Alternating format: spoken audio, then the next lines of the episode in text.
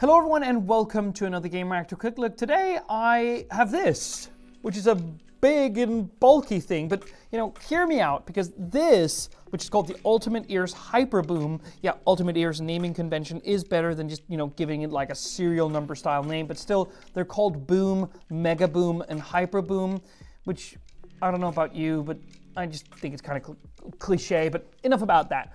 The main point is that this is bulky because it has it bears a lot of brunt. That's exactly what Ultimate Ears mainly does and what the Hyperboom kind of signifies and extends into a larger form factor. So you might have taken a look and a listen at the Boom and the Mega Boom before. They're, they've kind of been, you know, mainstays in the sort of functional um, water and dust resistant speaker market for a while now. And what they basically wanted was to take what they've learned and apply it to something which could play at a much bigger party. So while this does not have the bulk of, say, a Soundboks from like the Danish manufacturers who made Soundboks, which they carry around on their back. That's like, you know, that's from the floor to here. It's a big, bulky thing. Um, this should very much outperform, you know, the kinds of like semi-sized Bluetooth portable speakers that you would see carried to the beach a lot or something like that. This is kind of in a mid weird class of its own, and I absolutely love it for that. So let's go over. Like again, it is big. It's 34 centimeters high and 19 centimeters wide. So it is in a whole different league than say like a little JBL Flip or a Sonos Roam it is something that you're gonna have to, you know, brace yourself for when you carry it. It is easy to carry because you have this rubber uh, handle here where basically you pull up uh, so that this kind of um, extends so you can hold it like a really nice mechanism which also completely packs away which i feel is nice down here you also have some really like uh, uh, simple but functional things. So you have optical in, you have a uh, uh AUX basically for a normal jack, a regular power, and a USB Type A port that means you can charge your phone. This sits behind this rubber shield because this entire package is IPX4 certified, meaning that it you should be able to throw this in the pool, you should be able to have this out in the rain, you should be able to have this in the desert without it breaking at least immediately.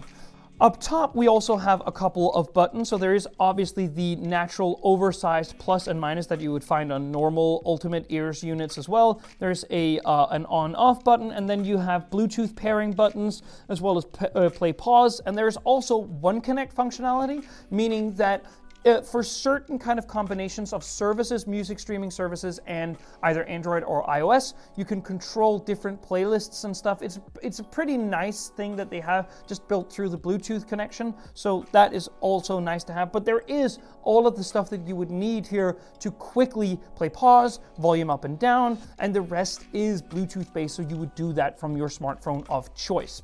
So what basically matters is that this is IPX4 certified and it has 24 hours in one basic charge and it utilizes Bluetooth 5.0, so I haven't experienced any difficulties, even with longer range based playback over long periods of time, switching between various units when just playing through regular Bluetooth. Again, you can quick switch on these two buttons here on the top between one unit and another, which is great.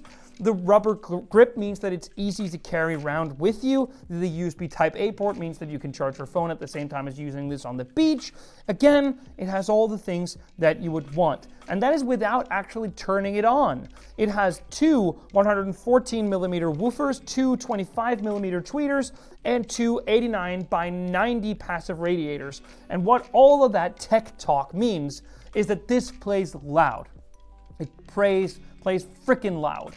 And it plays well as well. There's a nice separation between the layers. There is a nice cohesive sound design throughout different genres. And it's also actually pretty nice to listen to like podcasts or ebooks. Well, well I, again, this, it's currently January in uh, in Denmark right now, and it's freezing outside. So there's no real excursions to like a, trip to the forest or tr- uh, or the beach or on va- uh, sunny vacations where something like this would come in handy. But the point of the matter is that it's really neat. It plays well. I think it looks great. This quadrant-based fabric around the entire thing makes it look more high end than it is. The only thing that I would have wished for is that this would extend all the way up to the top, maybe with a little kind of edge to it, meaning that you would reach down and interact with these various things, and also that they've chosen to do the bottom as well, because this feels incredibly high end to me.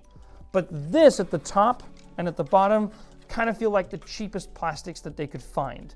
And while this is cheaper than a lot of the competition at around $400, particularly if you compare it to some of the speakers that has the same bulk, the same size, I was just, this cheapens it, like the plastic material at the top kind of cheapens it.